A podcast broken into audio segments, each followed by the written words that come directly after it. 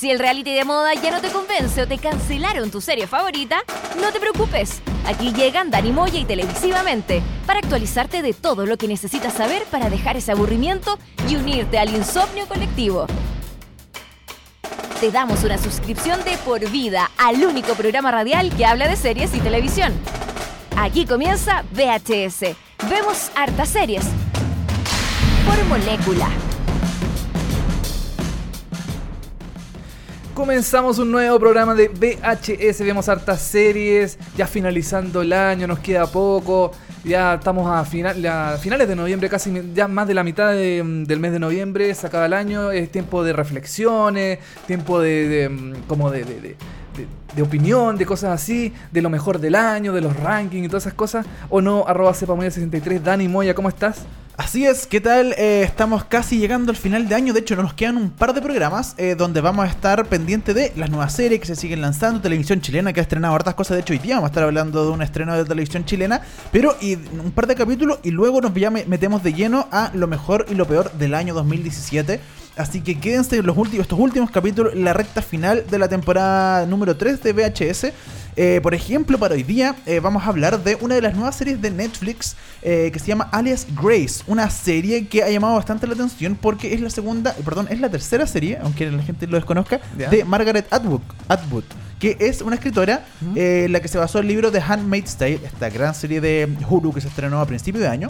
Y que tuvo gran eh, repercusión en los premios Emmy de este año también. Exacto, le ha ido muy bien. eh, grandes actuaciones también. Bueno, eh, Margaret Atwood es una gran escritora que tiene muchos años y recién ahora estas se están adaptando muchas de sus series, de sus libros, perdón, hacia la televisión. Alias Grace es una de aquellas que en realidad es una miniserie. Se estrenó por Netflix, ya lleva unas semanas. eh, las vamos a comentar el día de hoy. Y también eh, de una serie de animación. Big Mouth, de, que es original de Netflix, creo, si tengo Sí. si mal no, no tengo entendido. Así es, Nick, Es, de Nick Kroll. De Nick Roll. Ah, ok, ya sí. Me, me suena a Nick Roll. Sí, un comediante gringo típico. Random, así, Sí. eh, estándar. Em, Big Mouth, que es una serie que, que es como de unos niños, ¿cierto? Como unos cabros chicos que. mm, Se enfrentan con la pubertad. Ah, perfecto. Esa es la temática. Niños que se enfrentan con la pubertad. ¿Qué hacer? ¿Qué hay que hacer con eso? Sí, exacto. Oye, eh, también vamos a estar hablando de nuestra sección estrella, que es un, ya un clásico de, de la radiofonía digital chilena. Lo bueno, lo malo y lo feo. Eh, con el estreno de eh, mm, un nuevo programa de Canal 13, que hace tiempo que no se estrenaban programas en la televisión chilena. Sí, po. Vamos a hablar de Diana.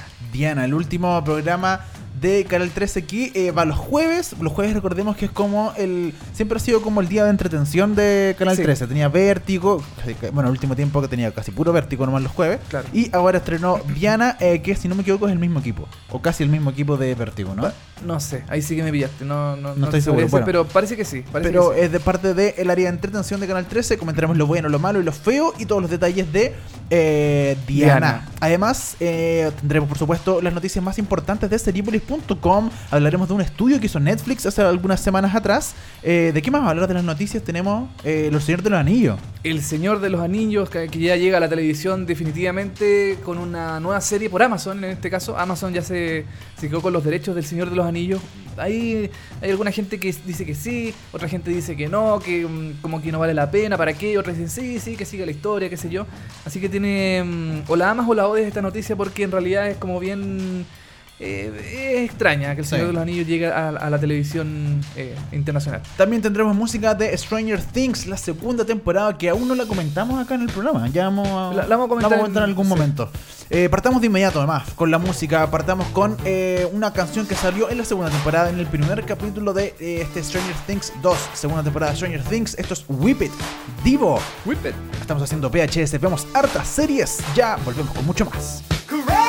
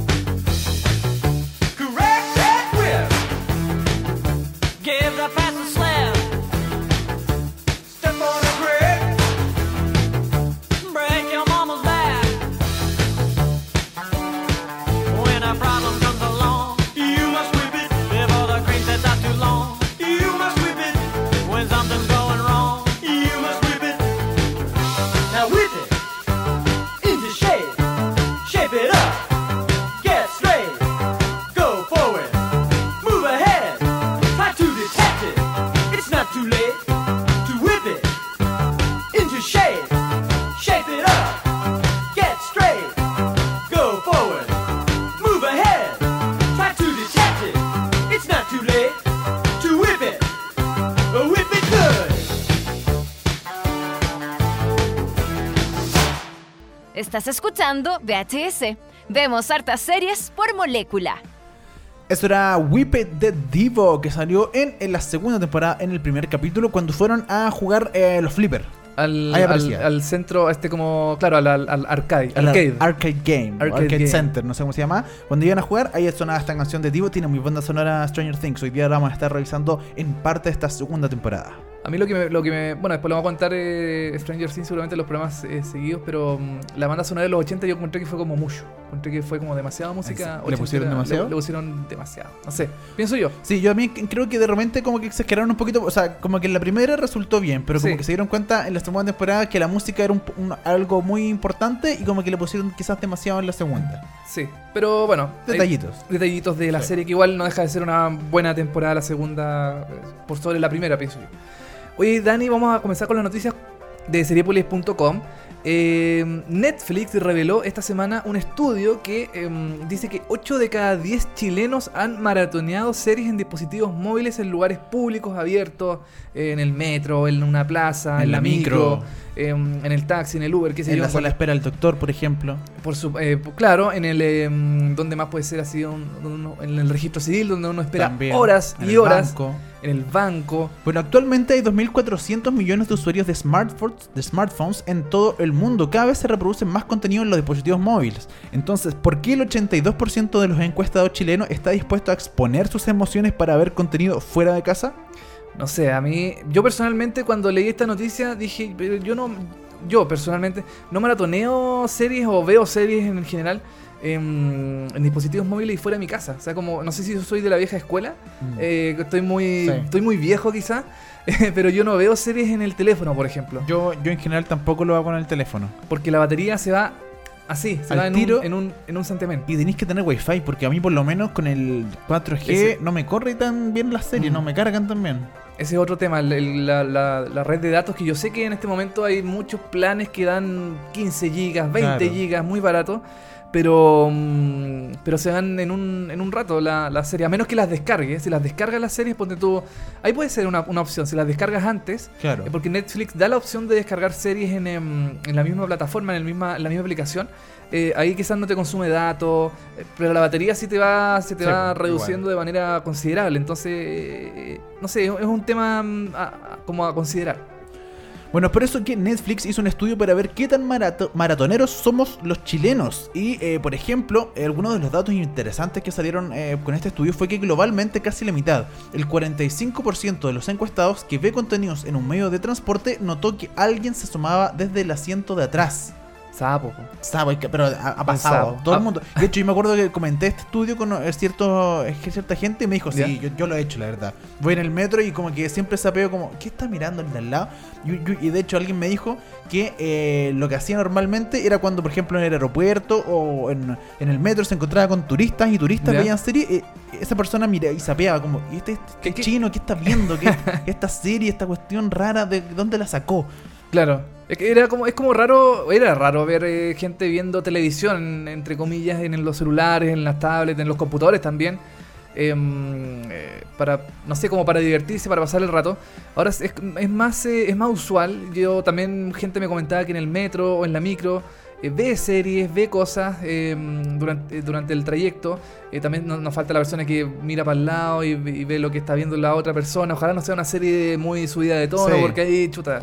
Sí, de hecho, igual es raro cuando hay algunas series media subidas de tono y tú vas y no sé, pone el metro y el, que junto te sapea y están tirando y están en pelota y uno queda como, eh, no, es que no, no es porno, es, es solo una escena de como... Eh, como que uno eh, trata de explicar, quizás. ¿eh? Claro, eh, no, no, no es porno, es, eh, es actuación. Es actuación, es arte. Es arte, es arte. Son Oye, artistas. Los más metiches en todo caso son los brasileños, que un 61% declaró que eh, sintió que lo estaban espiando mientras estaba viendo una serie. Eh, en el caso de Chile solo, solo un 58%. Eh, en el caso de Chile un 58% ha experimentado. Solo el 18% de quienes maratonean en público siente vergüenza de lo que ve. Es poca gente la que siente Po- vergüenza. Poca gente, sí, poca gente. Uno se deja orgulloso en realidad. ¿eh? Hoy en De, día de porque... ver, de ver series. De ver series como que a la gente no le importa tanto, así como, no, mira, lo que me pasa mucho es que las series, ponte tú, las de comedia, las cortitas de Modern Family, por ejemplo, Claro. eh, son fáciles de ver en, en el metro, en la micro, porque son veintitantos minutos, en el metro contra Santiago, de seguro te alcancé a ver unos ocho capítulos, unas ocho temporadas, ¿o ¿no? Exacto. Oye, em, bueno, eh, también el 58% de los chilenos que maratonean en público ha pillado a alguien desconocido mirando su pantalla.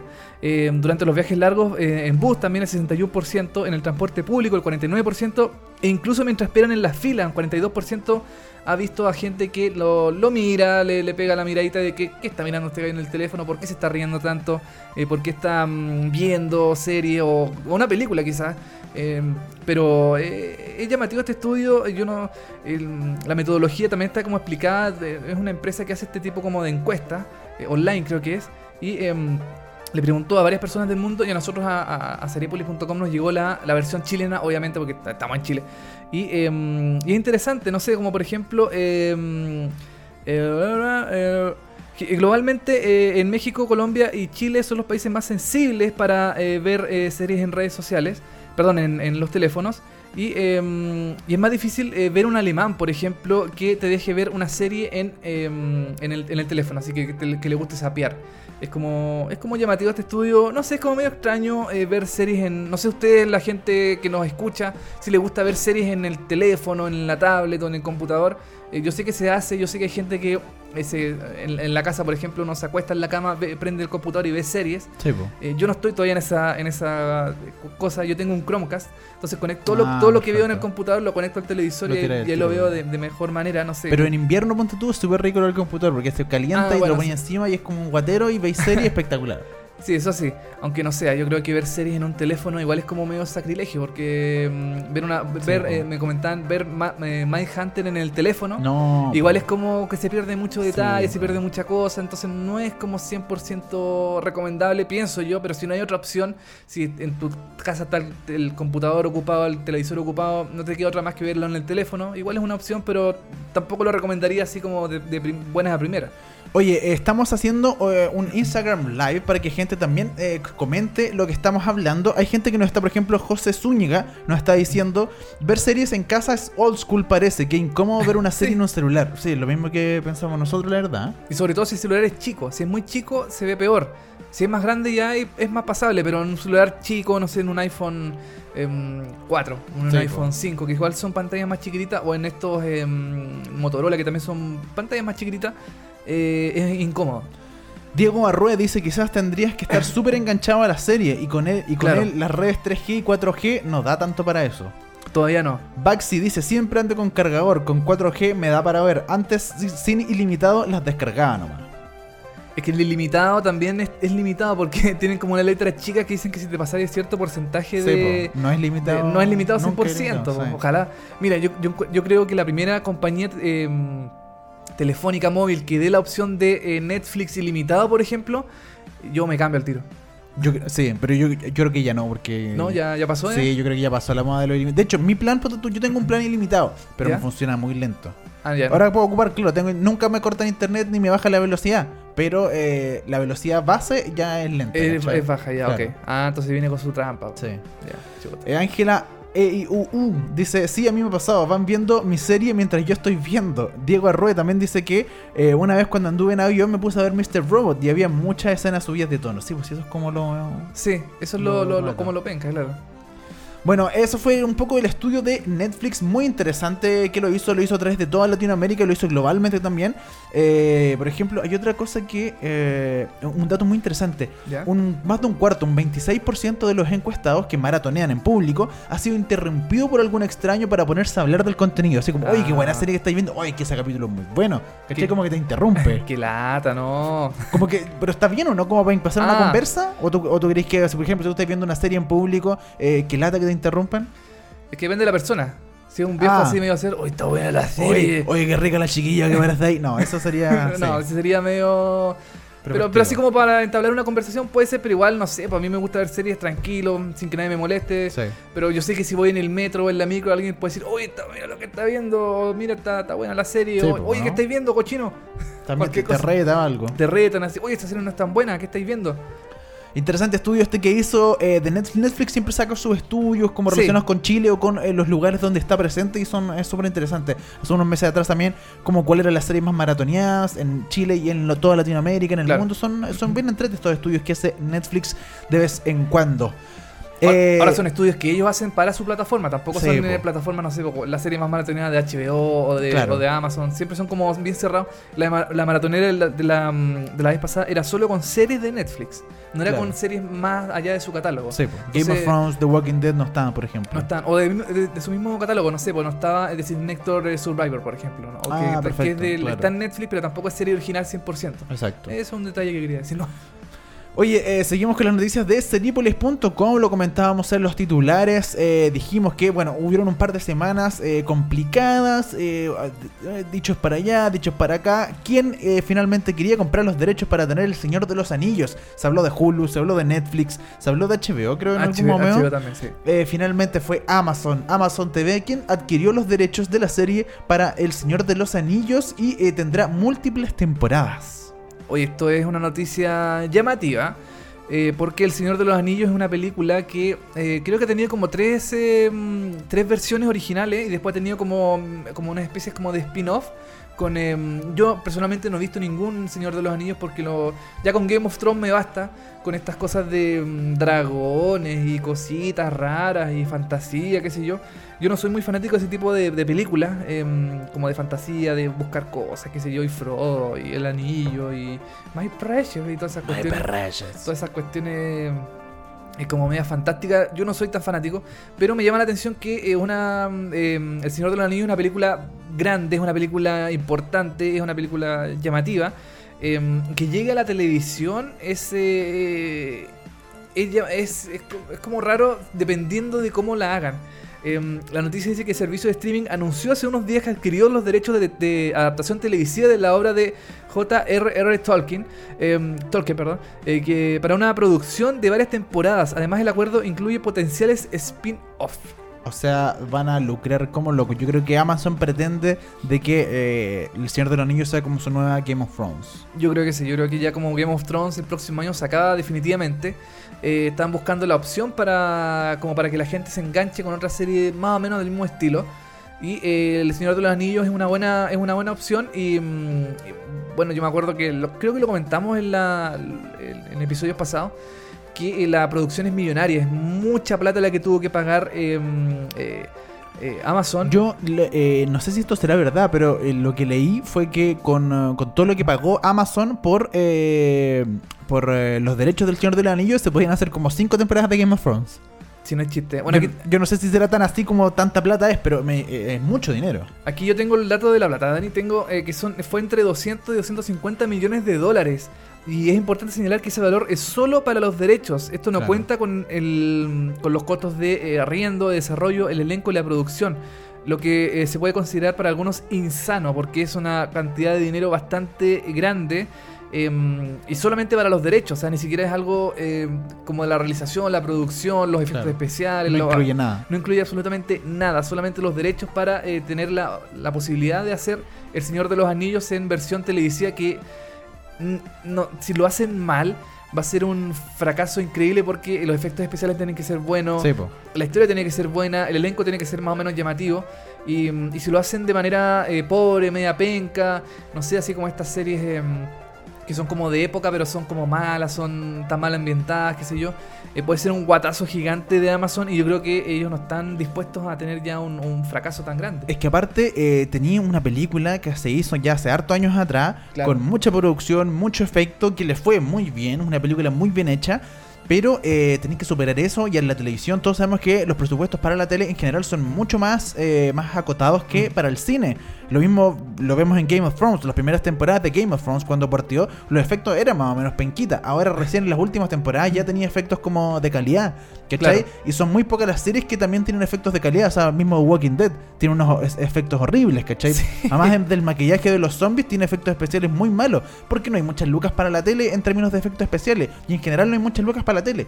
Eh, hoy en día se están haciendo eh, eh, excepciones como Game of Thrones, pero sería como la única excepción de efectos así como... Como, como casi cinematográfico. cinematográficos, claro. Exacto, sí. Claro, como dices, estuvo muy bien. La primera temporada de Game of Thrones era mucho más austera, se concentraba más como en la ambientación, en los personajes, en, en- en los atuendos. No tenía tanta producción. De hecho, en la primera temporada de Game of Thrones creo que nunca se vio ningún dragón, excepto al final de, de temporada cuando aparece mm, eh, como bueno, esto ya no es spoiler porque pasó hace muchos Sí, años. sí. Aparece eh, Ca- eh, eh, con un dragoncito en el hombro. Crisis desnuda. eh, Eso es lo mejor. Aparece desnuda. Sí, porque como que se quema. Ah, verdad que ella, ella- ella no arde, pues ella es la que no arde. Ella no arde, entonces como que quema toda la cuestión y a ella no le pasa nada. Claro, y aparece con un dragoncito chico en el hombro. Ya después los dragones crecen y son unas cuestiones ya impresionantes. Eh, pero la primera temporada de Game of Thrones eh, es, es muy austera. Menos mal que no estaba Kevin Space en esa serie, porque si no se hubiera metido con el dragón, porque era chiquitito. A ver, Sí, en la adolescencia del dragón. sí. Eh, mm, se me fue el hilo. Perdón, Eh, perdón, ah, no, ah, no, perdón. que y- El Señor de los Anillos tiene que ser relativamente una producción ya desde el principio tiene que ser grande, tiene que ser eh, llamativa, tiene que ser interesante para que los fanáticos que son son fanáticos muy eh, se enojan muy fácil los fanáticos de, de este tipo de series porque Sí, dicen, po. no, eso no es así, no, eso no pasó así, eh, no, esto está mal. Entonces hay gente muy es fanática que quiere que las cosas salgan bien. eh, pero son medio intolerables con las cosas que no se ven bien, que se ven así más o menos charcha. Eh, ya pasó con The Walking Dead que tuvo una, como dices tú, tuvo una, mm, unos efectos especiales bastante malos en las temporadas pasadas, que incluso fueron eh, motivo de comentarios porque eran muy malos los efectos especiales. Y yo creo que en este tipo de series de fantasía como El Señor de los Anillos, tiene que tener una buena producción en cuanto a la visualidad. Sí, así es. Pienso yo. Es algo muy importante. Y también en el guion, el guion no puede ser malo, no puede ser una historia mala, eh, rasca. El elenco también tiene que ser relativamente llamativo. Eh, no sé si la, aquí en la, noticia no aparece si los, los actores de la, de la saga del Señor de los, Anillos original van a aparecer en la serie. Eh, no hay todavía ningún tipo de preproducción, nada, solamente se compraron los derechos, nada más. Así que oh, en algún momento, no creo del próximo año, yo creo que de aquí a por lo menos dos años más vamos a ver la serie o vamos a ver algo de la Mm. serie, pero el próximo año no creo. Yo también pienso lo mismo. Eh, sigamos con las noticias. FX corta toda relación con Louis C.K. Después de que la distribuidora Orchard desistiera de lanzar su película, el canal estadounidense FX cortó todo lazo con Louis C.K. después de los, acos de los casos perdón, de acoso sexual. Según informa The Verge, en un comunicado, el canal afirmó que no trabajará más con el artista. Estamos cerrando nuestra asociación con Louis C.K. Cancelamos el acuerdo con FX Productions y su productora Pick Newton. Eh, no seremos más productores ejecutivos o recibiremos nada sobre cualquiera de los programas que producimos con él. Estamos hablando de Better Things, Basket, One Mississippi y The Cops. Hartas series en la Sí. cual estaba involucrado eh, Louis C.K. Exactamente. Bueno, Louis C.K. es, eh, bueno, muchos ya saben, fue eh, acusado de mm, acoso sexual Sí. porque... eh, Se masturbaba. Era, sí. un, era un pervertido. Bueno, él no abusó de nadie, pero es un pervertido de mierda porque se masturbaba frente a todas las mujeres, básicamente. Claro, cinco, cinco mujeres eh, confirmaron que Louis C.K. las acosaba durante los años 2000, el principio de los años 2000. eh, según un reporte del eh, New York Times, eh, según los relatos del comediante, como decías tú, se masturbaba frente a las víctimas, las invitaba a su, a su habitación de hotel. Como yo creo que como, como la mayoría de los casos, también eh, Harvey Weinstein decían que los invitaba a, las- a las mujeres a su habitación de hotel. Y, eh, y ahí eh, Louis C.K. en este caso se, eh, se sacaba el, el, el pilín. El pilín. se sacaba el pilín. Se sacaba el pilín. Eh, la tula. Sacaba, Ya. sacaba, sacaba el pene. Sí, se entiende, se entiende. sí. Y eh, se masturbaba frente a ella. Sí. Y eh, en su momento las mujeres no hicieron el, el- el- el- como La la, la- la denuncia. denuncia. pero ahora como, como está como esta vorágine, esta mm, no es casa de bruja, yo creo que es como que se destapó un poco la olla del tema de los acosos sexuales. Está Harvey Weinstein, está Kevin Spacey, que también lo comentamos. Sí. Em, Jeffrey Tambor. Jeffrey Tambor también, que también eh, está acusado. Eh, Silvestre Stallone también salió hace, unas- Ah, ¿en hace unos días atrás acusado de haber abusado de una menor de edad. Eh, está también eh, Brad Ratner, eh, un director de X-Men y de otras series que de hecho eh, fue muy importante porque Gal Gadot dijo yo no voy a ser de nuevo la Mujer Maravilla si es que eh, no echan a Brad Ratner de Warner y finalmente Wow. lo echaron. Es que tiene que ser así. Y Louis C.K. también ya. eh, él, eh, bueno, él tiene también una, una serie que se llama Louis en, em, en el canal FX. Que también era- una muy buena comedia. eh, tenía, mm, eh, tenía mucho de, lo- de las cosas que él vivía. Y eh, yo creo que con esta noticia, obviamente, FX ya no va a ser más temporadas de Louis. Em, no se sabe qué va a pasar con Better Things, por ejemplo, que me parece una muy buena serie. eh, que está también estuvo nominada a los premios Emmy de este año, también con Basket. Que él no participa en la serie directamente. Él es productor ejecutivo, o sea, me refiero a que él no aparece en pantalla. Él es productor ejecutivo de la serie, Sí. eh, de, de todas las series de One Mississippi también. eh, y de Cops, que es una nueva serie de animación de, mm, de TBS, que él ya definitivamente TBS dijo no la vamos a hacer, no la vamos a estrenar. Y Luis C.K. estuvo- está involucrado en todo este tipo de producciones. Eh, no sé si FX va, yo creo que sí, yo creo que FX va a seguir con, por ejemplo, con Better Things el próximo año que ya está confirmada la nueva temporada. Eh, Quizás van a haber algunos atrasos y cosas así, porque si perdieron Claro. un productor ejecutivo igual es como importante, pero, pero más que eso, no creo que, sobre todo las que él produce, pero claro, Louis y por ejemplo esta película que él iba a estrenar con eh, Chloe Grace Moretz, Sí. que se estrenaba justo un par de días antes, o días después, perdón, de lo que salió el, el anuncio de, de que era un pervertido y un abusador y un acosador, perdón, más que abusador. Claro. Eh, claro, estas películas, igual se veía buena la película que yo vi el tráiler. Es una lata, porque es una lata en el sentido de que uno tiene que diferenciar mucho esto de que eh, yo admiro a Louis C.K., me sigue pareciendo muy chistoso. Claro, como comediante, eh, como... eh, como persona de televisión me parece chistoso, pero como persona, onda, personalmente es un hijo de puta, o sea, un pervertido, eh, no lo condeno completamente, ¿cachai? Pero, pero y hay que hacerlo así, Kevin Spacey también, o sea, Kevin Spacey es un gran actor, actúa muy bien, grandes personajes, ahora como persona es horrible, ¿cachai? Claro, lamentablemente, y yo creo que nos vamos a tener que acostumbrar a esto en el próximo tiempo, que nuestros ídolos, nuestra gente que nosotros consideramos así como talentosa, lamentablemente eh, va eh, en algún momento va a caer porque mucha gente tiene tejado de vidrio. Eh, Ozzy Osbourne ¿Y también fue... ¿No? no, yo no, pues yo soy, no. estoy totalmente li- limpiecito. Ya. Eh, Ozzy Osbourne también fue eh, condenado por abuso sexual. Eh, mucha gente de la industria del entretenimiento eh, está siendo mm, eh, acusada y de buena forma porque no, no puede ser que este tipo de cosas sigan ocurriendo. Eh, si siguen, me acuerdo, apareció un meme de eh, cómo, cómo iba a ser la premiación de los premios Oscar el año 2018 Ya. y aparece solamente Meryl Streep sentada en un teatro vacío Sola. eh, sola, porque todos los demás están acusados, qué sé yo. Y, mm, y si siguen apareciendo este tipo de cosas, yo creo que va, va a ser así, pero bueno, si es así, que sea así y que no mm, y que nadie calle y que no se sigan haciendo este tipo de prácticas en, en, el- en Hollywood en este caso. Yo creo que también acá en Chile tiene que haber algún tipo de... de- de- ¿Te acuerdas que no es una persona de... mm, un productor de Rojo, del programa Rojo? Ah, sí, porque fue acusado. que fue acusado de, de, de- como de no sé si de abuso o de acoso no- no, creo que fue abuso Em, Yo, o sea, pero me acuerdo uno que también fue acusado como de pedofilia. si no me de pedofilia, exactamente, tienen toda la razón. Sí. sí, Que, era productor, que era productor musical, si no me equivoco. Se Sí. encargaba de todas las. Sí. De rojo que mm, no sé si estará viva esa persona todavía o no, si fue acusado, si fue o está en Mm. la cárcel, no tengo idea. Pero mm, yo creo que acá en Chile, eh, si, si se destapa una, una, una solo tema de acoso, eh, van a empezar a caer todos de a poquitito. Bueno, tampoco están cayendo. Hace unas semanas atrás en la revista Sábado el Mercurio se Sí, culpó a un diputado o ex de un personaje político, Patricio Vales. eh, cuatro personas, cuatro mujeres lo Sí. denunciaron. Y, y bueno, Tonka Tomisic dijo que en el matinal en Bienvenido de que había alguien en la industria de la televisión que Mm. era un acosador y abusador, pero que no iba a dar el nombre. Y ahí quedó. No se sabe quién es.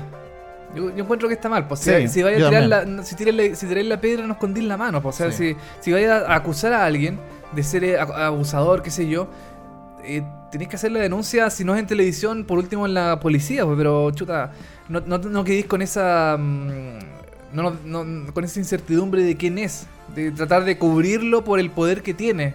Y eso también demuestra como la cobardía de la industria televisiva chilena de que, mm, de que este tipo de cosas no se denuncian. Sí, po. No sé. Eh, Diego Arrueda que nos dice diferenciar el arte de la persona es súper complicado. Sí. Sobre los abusos y acosos, lo de Kevin Spacey fue lo más fuerte, la pérdida. Sí. En House of, bueno, House of Cards era tremendo. Eh, Danny Masterson, también de The Ranch, eh, de The Sí. 70 Show, también fue acusado. También fue acusado. por acá. Y también hay otro actor de eh, One Tree Hill, que no recuerdo el nombre en este momento, también fue acusado de, em, de violación. Sí. Ya ni siquiera, o sea, ni siquiera fue ni abuso ni, No, ni, más, más ni, ni- ni- ni acoso, fue violación. Entonces mucho más complicado. Oye, eh, dejamos el tema hasta acá, eh, nos alargamos un poquito Sí. y vamos a hablar de Big Mouth en esta sección, en este bloque, pero nos alargamos un poquito, así que vamos a irnos a un tema, una canción. Ya, sí. Eh, y a la vuelta hablamos de Big Mouth, de Diana y de Alias Grace. Vamos a hacer ahí un bloque con todo. Exactamente. Nos vamos con una canción, Dani. Estamos escuchando las canciones que se escucharon en el episodio, perdón, en la temporada 2 de Stranger Things, esta nueva, esta nueva mm, temporada de Netflix, eh, de la serie Netflix, muy esperada también por todo el mundo. Vamos a escuchar eh, del grupo de Clutch, la canción This is Radio Clutch, que se escuchó en el episodio 4 de la temporada 2 de eh, Stranger Things. Y con esta canción hacemos una pausa musical y volvemos, como dices tú, con Big Mouth, con Diana y con Alias Grace.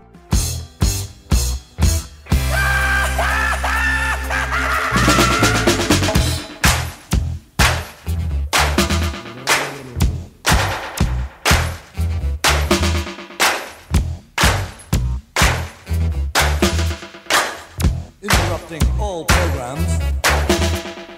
This is radio clash on pirate satellite. Orbiting your living room, cashing in the Bill of Rights. Human army surplus or refusing of the lights. This is radio clash on pirate satellite.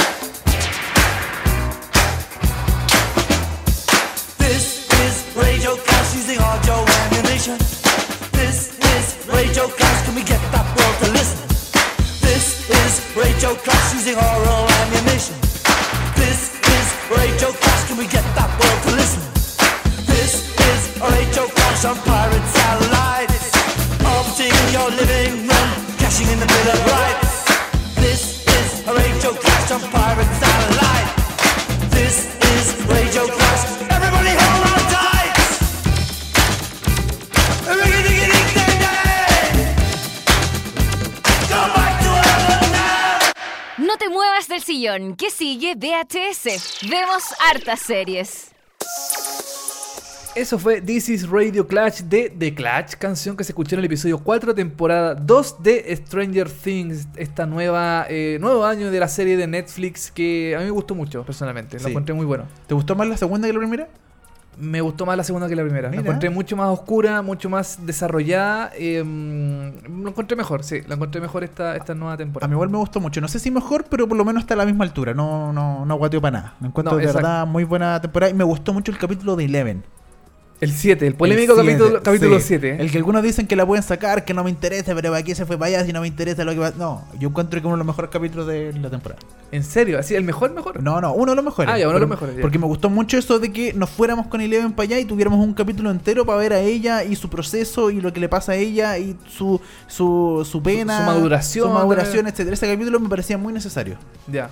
Puede ser, a, A mí yo tampoco lo encontré malo, eh, tampoco lo encontré mm, bueno, lo encontré ah, que estaba que era necesario como para que la historia siguiera de- de- desarrollándose, para que Claro. llegara al punto culmine después de los, a los episodios finales. Dani, vamos a seguir con Netflix. Vamos a hablar de una serie de animación. Vamos a hablar de Big, Big Mouth. Así es. Como gran boca, gran bocota. Big Mouth es una serie de televisión animada para adultos creada por Nick Kroll, Andrew Goldberg, Jennifer Flackett y Mark Levine. El argumento se basa en historias reales de Kroll y Goldberg cuando pasaron por la etapa de la pubertad. La serie se estrenó en Netflix el 29 de septiembre de este año. La primera temporada consta de 10 episodios y la, se- la serie ya está renovada para una Sí. segunda temporada eh, el 24 de octubre. Hace muy poco se eh, renovó para una segunda temporada que se va a estrenar el 2018. Exactamente. Esta es una nueva serie de animación, yo creo que se suma a Voyax Horseman también, que es una Claro. serie de como de animación para adultos, que es una de las más llamativas que tiene Netflix. También hay otra que se llama F eh, is for Family, Sí, es, es- es for Family. que No- también es, es de adulto. Sí, a mí no me pareció muy chistosa F, F is for Family, no me gustó Ya. tanto. Y eh, creo que no, no- no- estoy 100% seguro, pero creo que es eh, los mismos realizadores de Los Reyes de la Colina. Creo no, que no, sí. no estoy 100% seguro. Puede puede por sí. sí. Por el tipo de animación, el tipo de, mm, de- de diseño de los personajes. Y eh, bueno, ahora Netflix eh, se arriesgó con, ot con, otra serie para adultos. También creo que es para adultos, sí, ¿cierto? Sí, eh, Big, Big, Mouth. Em, yo personalmente no la he visto. Tú creo que ya la has visto. Has visto algunos episodios. Sí, me falta el último nomás. ¿Cuántos son? Son 10. Ah, son 10 episodios, claro. Sí, he 9. Capítulo 9. Eh, la serie es, eh, es episódica, es, eh, tiene una, una, correlación de los episodios, eh, o, o, solamente eh, la historia, una historia termina y finaliza en el primer episodio. O sea, inicia y eh, finaliza. Tiene, a ver, sí, tiene, es episódica, cada ¿Ya? capítulo tiene su historia, pero sí se relacionan mucho las cosas entre un capítulo y el otro. Ya. Por ejemplo, el otro día estaba con Christine, Christine Fischer. Ya, salud, saludos. Saludos a Christine eh, y estábamos viendo el capítulo Ponte tú 8, y era el primer capítulo que ella, ve- que ella veía, y había muchos momentos, chistes, cositas chicas del capítulo 1, 2, 3 y 4, Ponte tú. Ya. Porque en el capítulo 8, si no me equivoco, o 7, queda casi como, ah, como una cagada, como un terremoto, y empiezan a aparecer muchas cosas de los otros capítulos. Ah, perfecto. ¿Cachai? Entonces yo lo entendí y me reí más, ¿cachai? Y la gente que no lo vio los otros capítulos quedó un poco colgada. Pero, eh, pero en general, claro, tiene una historia por episodios, pero tiene ciertos detallitos que duran más de, uno, de un capítulo. La, historia está eh, Eso, de ¿de Big qué Mouth se trata? gira en torno a dos amigos, Nick y Andrew, que eh, serían Nick Kroll y Andrew Goldberg. Eh, and- sí, Andrew Goldberg, de hecho tienen los mismos nombres que sus creadores. Sí. Y básicamente son ellos cuando chicos Ya, perfecto. a los 12 años, 13 años, por ahí, eh, como esa época, donde uno está con la puerta, donde uno se empieza, le empiezan a gustar las chiquillas, uno empieza a tener erecciones y no sabe qué es eso, y le empiezan a explicar en el colegio eh, cómo se gestan lo- lo- lo- las guaguas y dónde nacen y todo el asunto. Eh, es muy raro. eh, Aparece eso, dicen que como la sexualidad y todo eso, mucha aparece en la serie. sexualidad, Mucho, sí. Es todo el rato sexualidad. De hecho, eh, el personaje de Nick y Andrew, el personaje de eh, Andrew principalmente, eh, tiene un monstruo de la puerta. Ya. Que es un monstruo que aparece de vez en cuando, eh, que solo lo ve él, que es como su pubertad hablando, ¿cachai? Como en ciertos momentos, no sé, pues él ve a una chiquilla, aparece el monstruo y le dice, ya, mastúrbate, mastúrbate, mastúrbate, mastúrbate. No, no, pero ¿cómo me voy a masturbar? No, mastúrbate, lo único que quería es masturbarte. Ya, está bien, y se va al baño y se masturba, ¿cachai? Es un monstruo de la pubertad que eh, le- como que le, lo incita a todas las cosas, ¿cachai? Como todas las cosas sexuales, es como el, el icono de la pubertad, de lo que uno piensa cuando es cabro chico en ciertos momentos, eh, este monstruo. Que, ojo, las mujeres también lo tienen. Ah. Hay un personaje, Jesse, que es el un personaje femenino, que también en un momento tiene su... eh, Su tiene monstruo. Su monstruo femenino, que de la pubertad femenino, que de hecho lo hace eh, Maya Rudolph, ¿Ya? de Saturday Night Live. Ajá. Que es muy chistoso porque habla muy, muy como Beyoncé, como baby, baby, baby, eh, bubble bath, ¿cachai? Como, tiene Ya. una, una voz como muy profunda y es como muy sensual. Y ella es Maya Rudolph en este monstruo de la fertilidad femenina, donde, claro, en un momento, por ejemplo, esta cabra chica. Creo que le dan un beso, no me acuerdo qué pasa. Y llega la mamá, no, mentira, le llega la regla. Le, llega la regla por primera vez y no sabe qué hacer, se pone nerviosa. Y llega la mamá y le dice: No, tranquila, hija, yo te voy a apoyar, voy a estar, voy a, voy a estar contigo. Ah, perfecto. Y ahí aparece por primera vez este monstruo en la puerta porque le llegó la regla. Y dice: No, lo que tienes que hacer ahora es enojarte con tu mamá. Decirle: Ponte a llorar, ponte a llorar. Pero es mi mamá: No, ponte a llorar, ponte a Ya, bueno, y se pone a llorar. Ah, y la mamá le dice: ¿Pero qué te pasa? Y dice: Ya, échale a la pieza, ándate de mi pieza. ¿Pero por qué? Dile que, no la- que nadie te entiende. "Eh, nadie me entiende, ¿pero qué te pasa, hijo? Ya, y y empieza a llorar, y empieza a hacer escándalos, después dice, no me gusta mi ropa, ah, me he visto como guagua, ah, y se pone a gritar y empieza a hacer un show como las cabras chicas cuando le llega a la pubertad, muy exagerado, pero como que este monstruo de la pubertad la incita a eso, ¿cachai? Ya, lo bueno es que está, eh, está em, expuesto en pantalla lo, lo que le pasa a los hombres y a las mujeres. Yo pensé que era solamente Sí. lo- a los hombres. No, es para los dos lados. Para los dos lados, ya, Sí. perfecto. El personaje pues, fe- fe- femenino se llama a Jessie, se llama, Jesse, ¿cierto? sí. Ya. Está Jay y Jay, si no me equivoco, es el mago, que es un cabro chico que eh, nunca eh, se ha metido con ninguna mujer Ya. y eh, tiene unos hermanos que son muy, como muy eh, malandras, por decirlo de alguna forma. Y eh, él es, es mago y trata de impresionar a las mujeres haciendo trucos de magia. Pero no, resulta resulta porque mucho. no es muy popular hacer trucos de magia sobre todo. y eh, bueno, son estos, estos amigos. Hay otros, hay otros personajes más secundarios. eh, ¿Esto pasa en un colegio? esto pasa en un colegio y principalmente en la pieza o en- de los niños, los ¿cachai? perso- de los Porque en, la- en las piezas les pasan muchas cosas, o están viendo tele, o eh, ven algo, eh, se pasan rollos, ¿cachai? Escriben ciertas cosas, pasa, pero pasa en el colegio o en la pieza de estos niños y tienen que ver con eh, historias eh, de, de, de- de- madurez de los cabros chicos, de cuando van aprendiendo a ser grandes. Oye, Dani, y esta serie, eh, Big Mouth, eh, por lo que leo acá, tiene como cosas muy similares a South Park y a Padre Familia, como que tiene mucha referencia a la cultura a la cultura pop, a ciertas cosas. Aparece, por ejemplo, no sé, redes sociales, cosas así. Como Sí. que se hace chistes a ese tipo de cosas. Tiene muchos chistes sobre eh, la actualidad, lo que está pasando, sobre cantantes, eh, sobre otras series. Por ejemplo, la Jessie, si Jessie, una de las protagonistas de Las Cabras Chicas, ¿Ya? es fanática del actor de Castle. No me acuerdo cómo se llama el actor de Castle. No, Ya. mentira, no, no es Jessie, es otra de las chicas. Es fanática del actor de Castle y ya se pasa rollos con el actor de Castle. y dice que es lo, más sexy que hay en el mundo y toda la cuestión. Y en general me- mete mucho. Otra, un- otro punto chistoso es que hay un fantasma. ¿Ya? eh, porque, claro, eh, eh, Nick tiene el. No, perdón. Andrew tiene este monstruo de la puerta. puerta. Y Nick tiene que no le llegaba a la puerta. Ah, ya. Como que él no le, no, no- no le genera tanto la pubertad, como que todavía no se tiene exceso de masturbación, ¿cachai? No le han salido pelitos en el pene, ¿cachai? Y que esto también es una pelea con Andrew, porque a Andrew ya le salieron pelos y el otro le miró el pene y le dijo, oye, pero yo no tengo nada, yo no tengo eso, ¿cachai? Como mi mío es más chiquitito. Él todavía no le ha llegado. Y él, como no tiene este monstruo de la pubertad, eh, tiene un fantasma que vive en su eh, en el ático, en la parte de arriba, que es el, el, ¿cómo se llama? El fantasma de Duke Ellington. Este músico de jazz que su papá tenía que era fanático de Duke Ellington y tenía como unos, unos vinilos, entonces él va para arriba y ve al fantasma de Duke Ellington y él lo ayuda como en la parte sexual, ¿cachai? Entonces siempre Ah, como que le pregunta así como, oye Duke, pero tú qué hiciste, cómo conquistaste a las mujeres. No, en mi época no sé, pues era, teníamos sexo todos los días con todas las mujeres y de repente no eran mujeres y eran eh, tenía sexo con mucha gente y, va, y se pone a cantar y se pone a hablar y pura tontera y todo el rato como que está cantando ya, así como que muy en la onda. Es muy chistoso el fantasma de Duke Ellington. Y una serie sí, muy South Park, muy Rick and Morty, muy eh, padre de familia. Eh, yo creo que va un poquito más allá que Los Simpsons y padre de familia porque es más explícita. Ya, es más eh, incorrecta. Es más incorrecta, claro, es más de sexo, vómito, masturbación, ¿cachai? Cosas así. Entonces, por eso va muy en la línea de Rick and Morty eh, y South Park. Yo de verdad, o sea, por ahora de las series que estoy viendo eh, de animación, eh, Rick and Morty la primera y la segunda Big Mouth. A ese, Ah, a ese nivel. Sí, sí, Big Mouth es, es chistosa, súper chistosa, es muy divertida. Tienes que ver eh, Bojack's Horseman, entonces. La he visto, pero no sé, es que no me gusta tanto. No, no, no te llama la No, atención. no me llama tanto la atención. Ya. No, no me pareció tan. No, como que ya. Pero no, Big Mouth me parece mucho mejor que Bojack Bojack Hor- Horseman. Horseman. sí. Oye, eh, Big Mouth, eh, serie estreno de Netflix que ya confirmó su segunda temporada para el año 2018. Está completa la primera temporada en la plataforma de Netflix, es una serie original del, de esta eh, eh, plataforma de video por streaming. Y em, nada, parece que es recomendable. Sí, muy recomendable Big Mouth. Veanla, chequenla en Netflix. Aquí está para gente que se gane el premio. Eh, La puede ver acá con, con nuestro, eh, claro, con nuestra cosita de Netflix que estamos regalando por Instagram eh, Live. No sé si la gente nos comenta cosas. Así es. Sí, no he visto Big Mouth, no me atraía, pero con su reseña definitivamente la veré cuando me gane el premio, dicen. Dice Patsy. Grande Big Mouth, Bien. otra razón para seguir en Netflix, nos dice SWT César. Eh, ahora vamos a hablar de eh, un Bien, estreno sí. nacional. Hace rato que no tenemos estrenos nacionales, eh, o, o al menos de entretenimiento. En el último tiempo habíamos tenido algunos estrenos, pero principalmente de política, porque tenemos tuvimos elecciones el fin de semana pasado, eh, y se nos viene la segunda vuelta, etcétera Pero eh, tenemos entretención y eh, se estrenó Diana. Eh, pero tuvo. Diana. La, la Diana. Oye, chiquillo. Bueno, eh, un deslucido debut. Esa es, mi, esa es mi imitación de Diana. Gracias. Sí. Y el Oscar es para Bien. Dani. Bueno, un deslucido debut eh, tuvo el nuevo programa de conversación de eh, Canal 13 llamado Diana, al ser superado por más de 15 puntos de rating por la competencia. Pero eh, tuvo el segundo lugar, eso es importante. Según cifras del canal privado, el espacio conducido por Diana Boloco marcó 8.6 puntos de promedio entre las 10.39 y las 12.59 versus los 25 puntos de.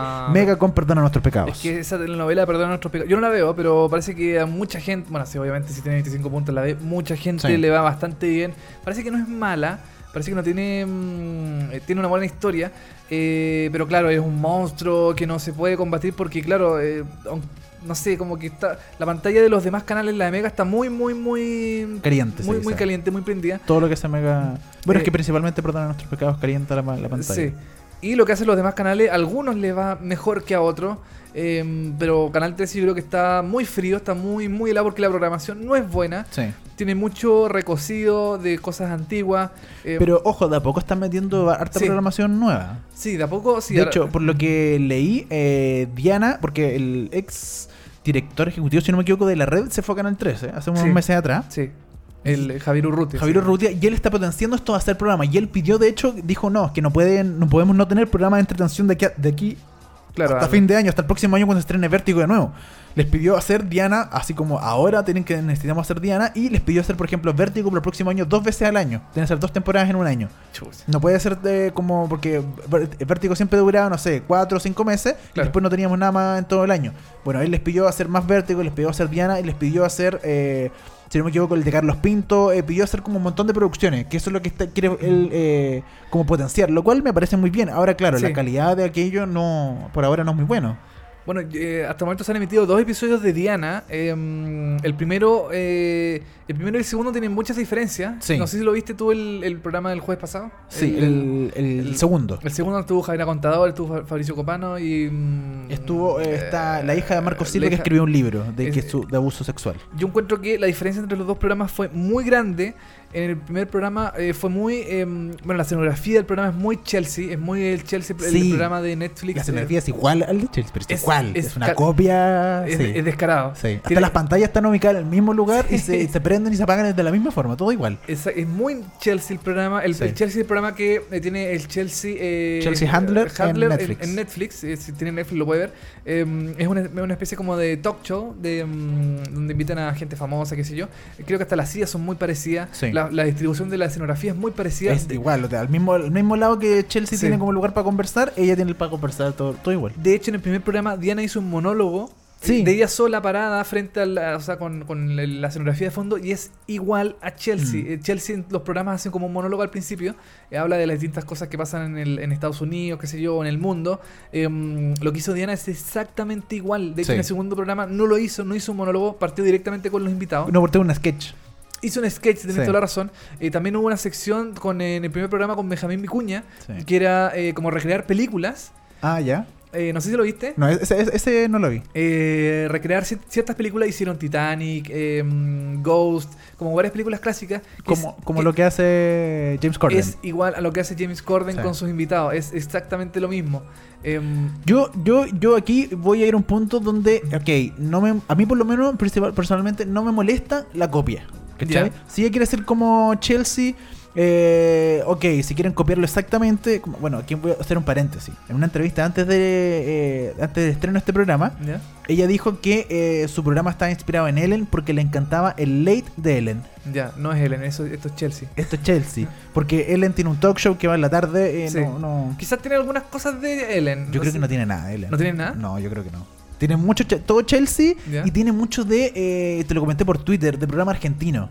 Sí, sobre todo, el, sobre todo el primer programa con, con Benjamín Vicuña que conversaban y conversaban y hablaban y hablaban. Y era como una hora en serio hablando de que le pidió matrimonio a la, a la China, que van a tener un hijo. Una hora, una hora y media hablando lo mismo. O sea, de verdad una lata. Yo creo que esta es la gran diferencia. O sea, si queréis copiar a Chelsea, le queréis copiar a Ellen, ok, está bien, no hay ningún problema. Pero manejan los mismos tiempos que manejan ellos. O sea, Chelsea dura una hora o dura 40 minutos aproximadamente. eh, pero, pero, Pero es activo, eh, pero es activo cosas. y, son, y es una hora también sin comerciales, ¿cachai? Diana dura dos horas, dos horas y media. Sí, está como a la 1 de la mañana. Está como a la una Sí. dura ento- y parte a las 10 y media, un pasito a las 10 y media. Entonces es muy largo. No funciona el formato así. No funciona estar hablando una hora con el tema de, la- de, no sé, de que este Benjamín Vicuña se va a casar, que la cuestión. No, no da, no da para tanto. Bueno, eh, eh, Diana tiene lo bueno, lo malo y lo feo, ¿cierto? Tú hiciste como una especie como de, de ranking Sí. de las cosas buenas, la- las cosas malas y las cosas feas del programa. ¿Qué, qué es lo bueno, por ejemplo? Lo bueno de eh, Diana es que volvemos a ver un estelar eh, de entretención en la televisión chilena, algo que no hemos visto hace harto rato, porque lo único que teníamos era Vértigo, y que Sí. era Vértigo todos los años, Vértigo, Vértigo, pero no, no había nada nuevo. Me parece bien que, eh, que se haga esto, este nuevo programa de Diana.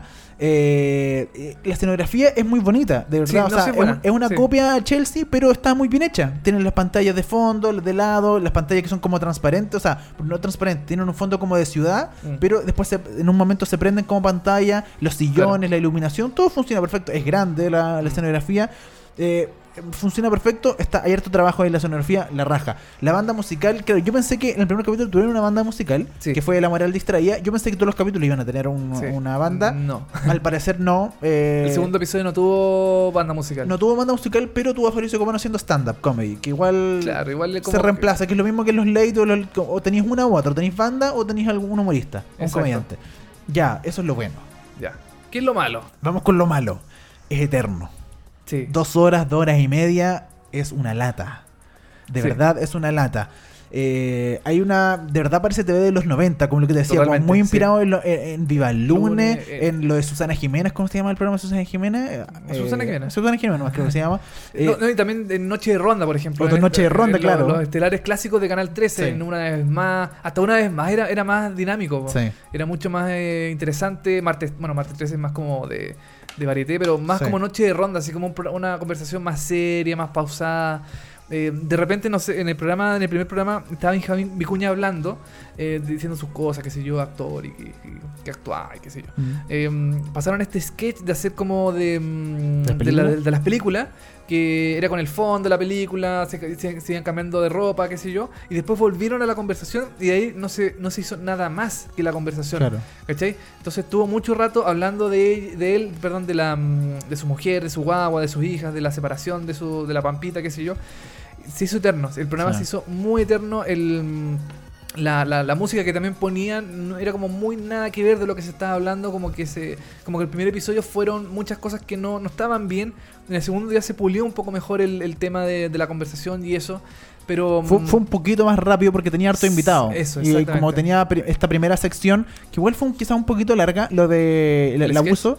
No, el, Ah, el abuso. abuso, ya. Bueno, tenía este sketch que era horrible, que era muy fome, era malo, que no servía, no, no aportaba en nada, era muy sí, latero. era- era malo, Luego sí. tenía la conversación, está muy interesante, del abuso de, eh, no recuerdo el nombre, perdón por decir la hija de Marco Silva, porque no recuerdo el nombre, pero escribió un, un- un libro eh, que trataba sobre el abuso Del abuso de ella. del abuso que le, le produjo a ella su padrastro. Era muy interesante, quizás eso fue un poquito más largo de lo que me hubiera gustado. Y luego, claro, tuvieron a Javiera Contador, conversaron un ratito con ella. Luego Fabricio Copano hizo un stand-up y luego hicieron una conversación eh, conjunta entre Copano y eh, Javiera Contador. Luego Javiera Contador hizo un stand-up que se equivocaron y hubo un error al Sí. final. Un error técnico. Y luego este- esta sección del punto, G- el punto D, perdón, Claro. eh, que es malísima y no te- eh, eh, lo mal fome Sí, que no, hay del no- programa. no es muy buena. Em, pero hubo más dinamismo que en el primer episodio, por lo menos. Sí. Hubo, hubo como más cosas. Sí. Pero aún así yo encuentro que el programa es lento. Es muy lento y es muy largo en general. Todo tendría que ser un poquito más rápido. Igual la raja que le den a Diana un programa propio, porque eh, no hay estelares conducidos por mujeres en la actualidad. em, y está súper bien que le den un, un espacio a ella como, como animadora, como, Sí. como ser. eh, para tener su, su pro- propio programa. Pero yo creo que. en- no sé, como que Diana no sirve mucho para este tipo de cosas. Sí, a mí, yo, a mí me pasa lo mismo. Yo creo que eh, Diana nos sirve, para, por ejemplo, para conversaciones profundas, como cuando quiso investigar como a Benjamín Vicuña un poco más, esa conversación era muy latera. Intenta Sí. hacerlo como lo que hacía Lucho Jara en Vértigo, en el, el Claro. Minuto de la Verdad, creo que se llama. Sí. O la hora de la verdad, eh, no funciona Diana, para eso no funciona, lo, lo siento, pero para ponerse en serio, para hablar profundo, temas de verdad como más, eh, más, más, más importantes, por decirlo de alguna forma, no sirve Mm. mucho, es más muy para la talla, es muy para lo rápido, Diana, y para eso hay que tirarla. Pero si te ponías a hablar de cosas más en serio y te moráis una hora hablando de que perdió a su hija y que se separó y que el asunto, Diana no funciona como entrevistadora, es lo que yo creo al menos. Eh, eh, ¿Qué es lo feo, Dani? ¿Qué es lo feo? lo del- feo, bueno, lo feo este, eh, yo diría que es esta última sección, eh, el punto D, que no funciona para nada, no funciona el primer capítulo, no funciona el segundo capítulo, que traen como le sientan a uno de los personajes al medio y dos personas en el primer capítulo fue Benjamín Vicuña, pues, por lo tanto pusieron a dos minas al lado, Claro. haciéndole preguntas sexuales. Es como una cosa, una cosa textual, pero más chico, así como más reducido. Sí, como y, una la, y como a la rápida. claro, como a la rápida, sí. No, no funciona. Aparte lo tiran al final porque se, se nota que no, no pega. Y el segundo capítulo lo hicieron con Javier Contador y pusieron a dos hombres hacerle de nuevo preguntas sexuales y todo el asunto. No, no pegó, no funciona. De verdad saquen esa sección, están perdiendo tiempo ahí. Eh, y la- por ejemplo, en el primer capítulo también tocó esta banda, eh, La Moral Distraída, pero tocó con playback. Claro. Hoy en día se puede tocar en vivo en la televisión. Quizás en los 90 era súper complicado así montar una banda y toda cuestión. Hoy en día se puede fácilmente montar una banda en 10 minutos. Exactamente. sí. Así que no hay excusa para lo que está haciendo, para lo que hizo el programa de Diana, eh, con tocar con playback con los invitados. Eh, no, no. Mira, no- no la intención no es mala. Igual se agradece que quieran hacer algo distinto porque los demás canales están todos con telenovela. eh, creo que Chilevisión también como que se arriesga un poco a hacer otro tipo de cosas. Pero mm, yo creo que le falta un poquito más de, de rodaje a este programa. Sí, no, le- no- no tiene mucha... Y a Diana también, para que estar ella sola. Sí, eh, sí, como que le falta un poco y... Yo creo que puede ser un buen programa si lo acortan un poco más sí. y, em, y lo hacen más dinámico. Yo me fijé en el, en el programa, hay solamente un guionista en el programa. Yo creo que este Sí, programa necesita, este tipo de programa necesita más gente que sea más creativa, que tenga por lo menos, no sé, unos cinco, unas cinco personas siempre pensando en chistes, en talla, en cosas. Sí, pues el guionista es Luis Slimming, que es el mismo de eh, Eva Caroe, por ejemplo. Eh, Claro, pero es uno nomás. Pero es Eh, uno, Es uno, sí. entonces. y, y Diana es como, como que tiende a ser como más periodístico el programa, tiende Sí. a ser mucho más. eh, y eso es lo lamentable estos programas eh, tipo late acá en Chile que lo hacen lo hacen periodistas y no lo hacen guionistas. Tienen, Sí. Este tipo de cosas tiene que ser mucho más guionista, con más talla, más cosas. Tiene que ser por lo menos un, un- un equipo de gente que se junte y empiece a tirar ideas, a, a- a- ver los diarios, a leer los diarios, a ver eh, em, como más eh, actualidad de cosas. Pero lamentablemente si tienes un guionista, el programa se basa No. solamente en eso y el guionista puede ser muy bueno o puede ser muy malo. Y de nuevo, yo creo que eh, Diana, ok, tiene punto aquí, tiene, tiene un poco de culpa porque no funciona tanto para las entrevistas y para este tipo de programas. Pero aquí el principal, yo creo que eh, culpable son uno, los ejecutivos y el director en hacer un programa tan largo y tan, mm, tan a la antigua en términos de pauta editorial, a eso me refiero. Exacto, el, el programa se puede ver muy bonito visualmente, muy moderno, pero la pauta es antigua, entonces es como raro. Eso con eh, Diana, eh, que no tuvo muy buen, no, no le dio muy bien, pero eh, aguante con el programa, ojalá repunte un poquito, porque tiene una muy buena opción y espacio para hacer algo muy entretenido. Exactamente. Eh, Oye, Dani, y mm, cerramos el programa el día de hoy con Sí, Alias. Grace, la nueva serie de Netflix que eh, de Netflix y también de una eh, es una coproducción entre Netflix y eh, un canal eh, CBC. CBC canadiense. de canadiense, Sí. que es la adaptación de una nueva novela de Margaret Atwood que ya tuvo em, su adaptación hace un tiempo con The Handmaid's Tale, la nueva serie de Hulu que le fue excelente en, el- en los premios Emmy, ganó a mejor serie dramática de hecho. Y yo creo que eso también como que le dio un, un empujoncito a hacer esta nueva serie de, em, de eh, CB eh, CBC y de Netflix. Así es, alias Grace del libro de Margaret Atwood. eh, Atwood. Eh, esta serie está dirigida por Mary Harron, que es eh, una chica que dirigió American Psycho, esta película que llevó al éxito a Christian Bale, donde, ah, perfecto. donde Sí. era como un psicópata que se vestía así como de eterno y todo el Claro. asunto. Era una muy buena película. Esta eh, Mary Harron está dirigiendo esto. Está protagonizado por eh, Sarah Gaddon y eh, como dijimos se basa en la novela del 96 del mismo nombre que escribió Margaret, eh, Margaret Atwood y está adaptada por Sarah Polly, que es una eh, directora, escritora y actriz y productora muy... eh, muy dentro del medio estadounidense y feminista, por decirlo de alguna forma también. En Estados Unidos ella dirigió una película y la escribió también Take This Waltz. No sé si la conozco, es un poco independiente la película, pero actúan varios nombres conocidos. Eh, ella, o sea, hay hartos nombres como mujeres, que es lo importante. Mujer, Margaret Atwood siempre como que en sus historias también, siempre como que la mujer es el personaje principal y el sufrimiento y el viaje y el aprendizaje de las mujeres. Eh, por eso también eh, es muy interesante. Y también Margaret Atwood, que es la escritora original, funciona como productora ejecutiva y como productora del. asesora, por decirlo de alguna forma, de esta serie. Claro. Cosa que no pasó en, por ejemplo, Handmaid's Tale. Ella no es, Ella no, creo que no, no estaba dentro de la producción ah, como asesorando esto. No sé, ahí sí que me A pillaste. mí me parece mucho que no. Aquí sí está ella, Margaret Atwood, como productora eh, eh, Ejecutiva. ejecutiva o asesora, de, su- de una forma. La historia trata básicamente de unos asesinatos que ocurrieron en 1843 de Thomas Skinner y de, la, de su ama de llaves Nancy Montgomery en el Alto Canadá. Dos sirvientes de la casa Kinnear, Grace Marks y James McDermott, fueron condenados por el crimen. McDermott fue ahorcado y Marks fue sentenciado a cadena perpetua. Ma- eh, Marks es eh, Grace. Es, eh, Grace. alias finalmente, Grace, la protagonista de la serie. Oye, quiero decir que Sara, eh, Sara Gadon es eh, la misma protagonista que también apareció en 11 22 63. La de otra de que, Hulu, sí. que la- es otra serie de, claro, una serie de Hulu que también está con James Franco. eh, ella es preciosa, es muy bonita. Sí, muy bonito. Eh, y aquí en la, en la serie, claro, hace como una, de una ama de llaves. No, perdón, una sirvienta, no Una es ama, sirvienta, una sí. sirvienta que, el, que atiende a los ricos, a la, a la gente, a la elite del, de, este, mm, de este pueblo en Canadá. Claro, porque ella eh, cometió estos asesinatos Claro. y la metieron a la cárcel, pero eh, le dan esta posibilidad de ir a trabajar en eh, la cárcel, en la casa, perdón, de el ¿cómo se llama? El, del dueño de la cárcel, del- el, el alcaide. el alcaide. Claro. del alcaide, que es cruzando la calle. Entonces ella todos los días lo van a buscar los guardias y la llevan a la casa al frente y el alcaide obviamente es como popular dentro del pueblo y van todas las mujeres ricas allá y ya hablan con ella y comentan así como, oye, mira, nos está atendiendo la que mató a dos personas y todo el asunto. Claro. Hasta que llega un doctor Exacto. que eh, nos está inspirado la- la- los hechos de eh, alias Grace de alias eh, Margaret eh, perdón cómo se llama la Grace Marks Grace el personaje principal de Grace Marks son reales de verdad que esto existió, hubieron asesinatos y todo eso, pero lo que no existió es un doctor, que es lo que pasa aquí en el primer capítulo.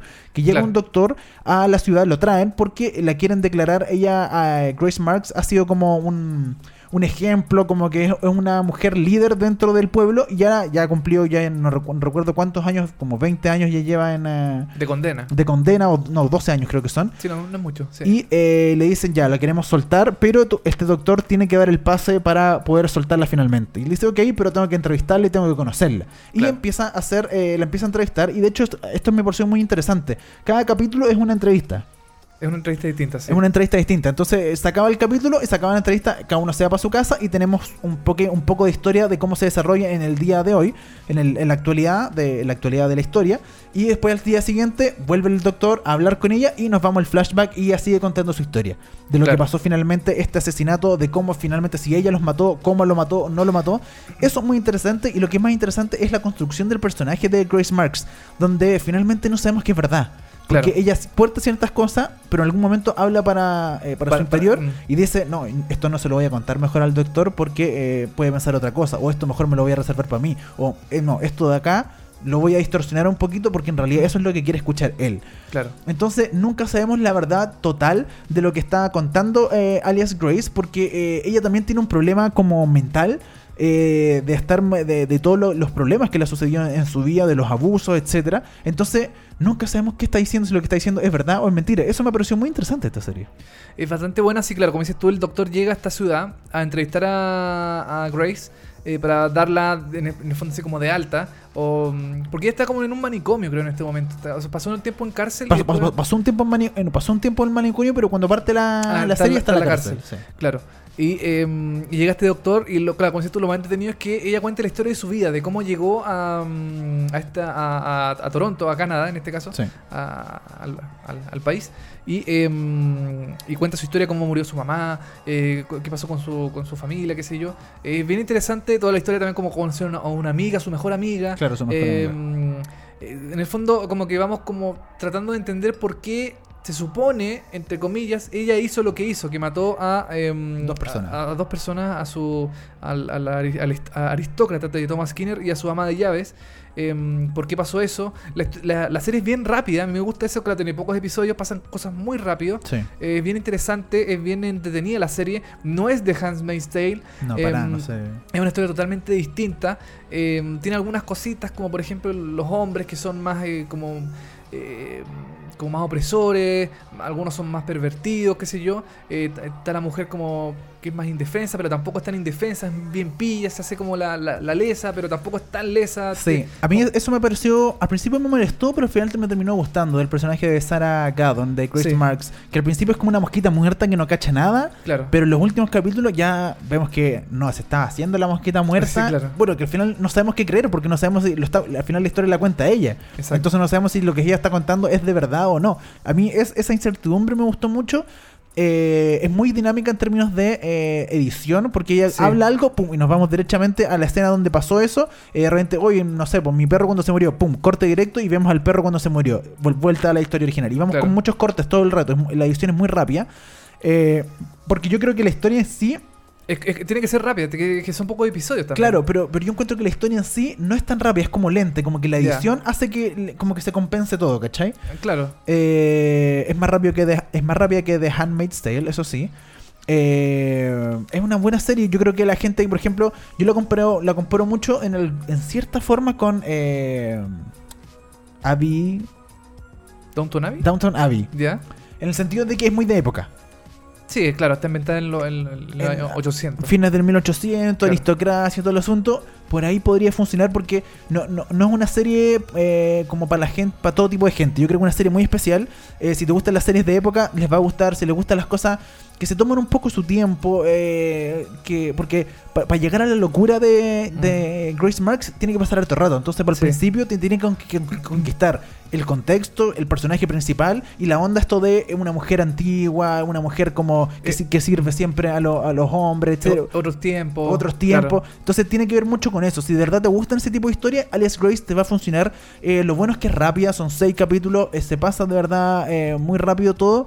Yo creo que es una buena serie, no, no creo que Sí. es una de las mejores cosas del año, pero me pareció una serie muy interesante. Sí. No es mi tipo de serie principalmente, yo de verdad considero que no es mi tipo de serie, pero eh, me gustó sí esta primera temporada de Alias Grace. Primera temporada y única, parece que es, parecer, una miniserie.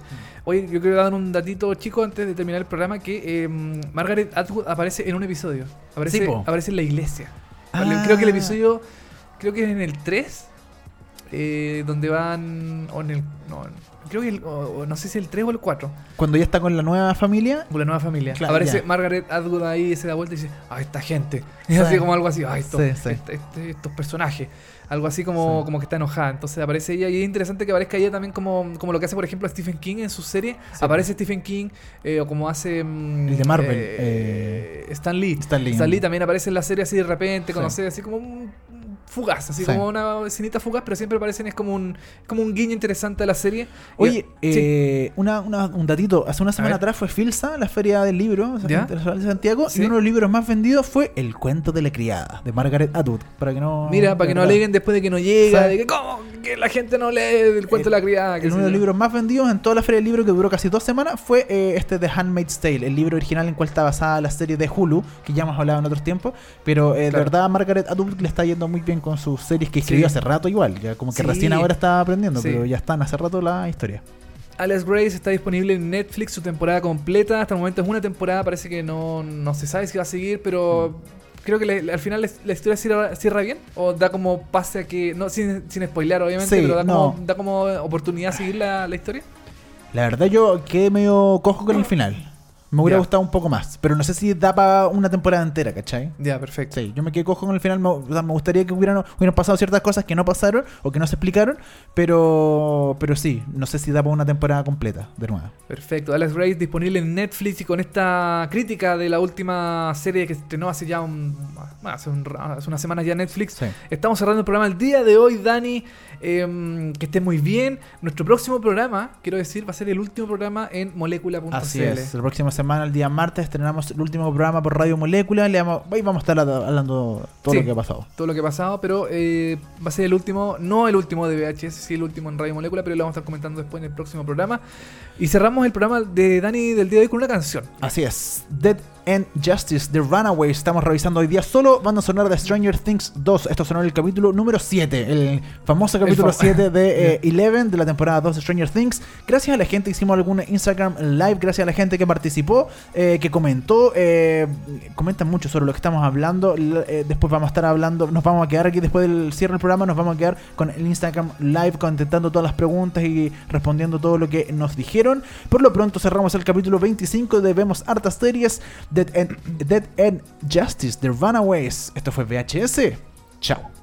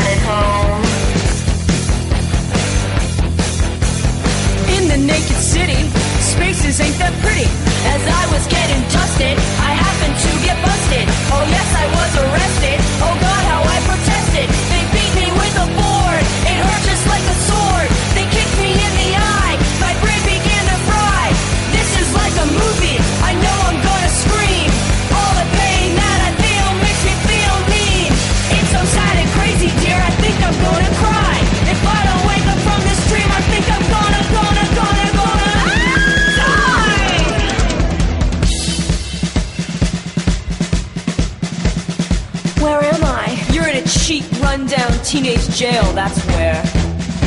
Oh my god.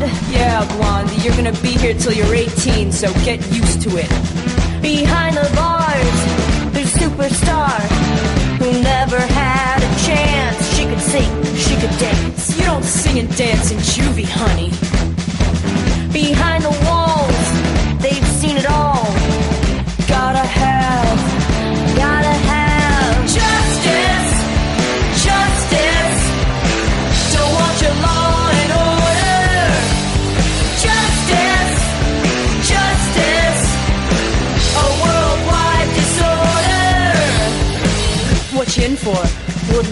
Know? Ooh. Behind the fence, there's no defense. There's murder, rape, and bribery. In and out, burglary. You don't look so tough. Oh, I've been around. On the planet Sorrow, there's no tomorrow. Gonna get, gonna get justice, justice. Don't want your law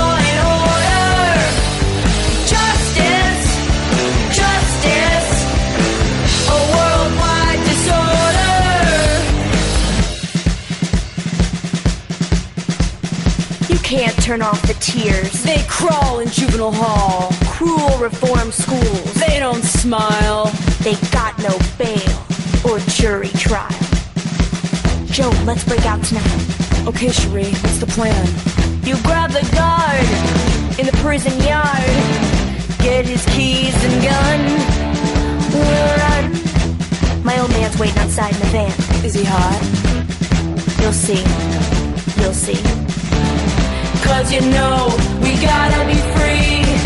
Justice, justice. Don't want your law and order. Justice, justice. A worldwide disorder. We'll go far through the prison yard. You and me, we will be free. Just be safe,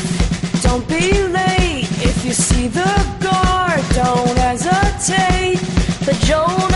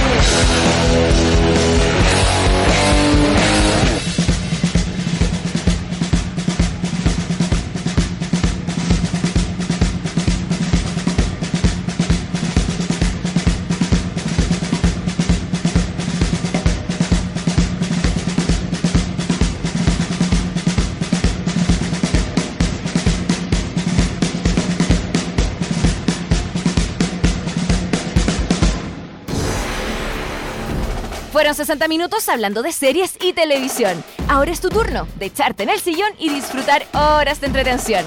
Y si te quedaste corto de datos, tranquilo, que pronto vuelven Dani Moya y televisivamente con más noticias, comentarios y recomendaciones de las mejores series. Esto fue VHS. Vemos hartas series. Por molécula.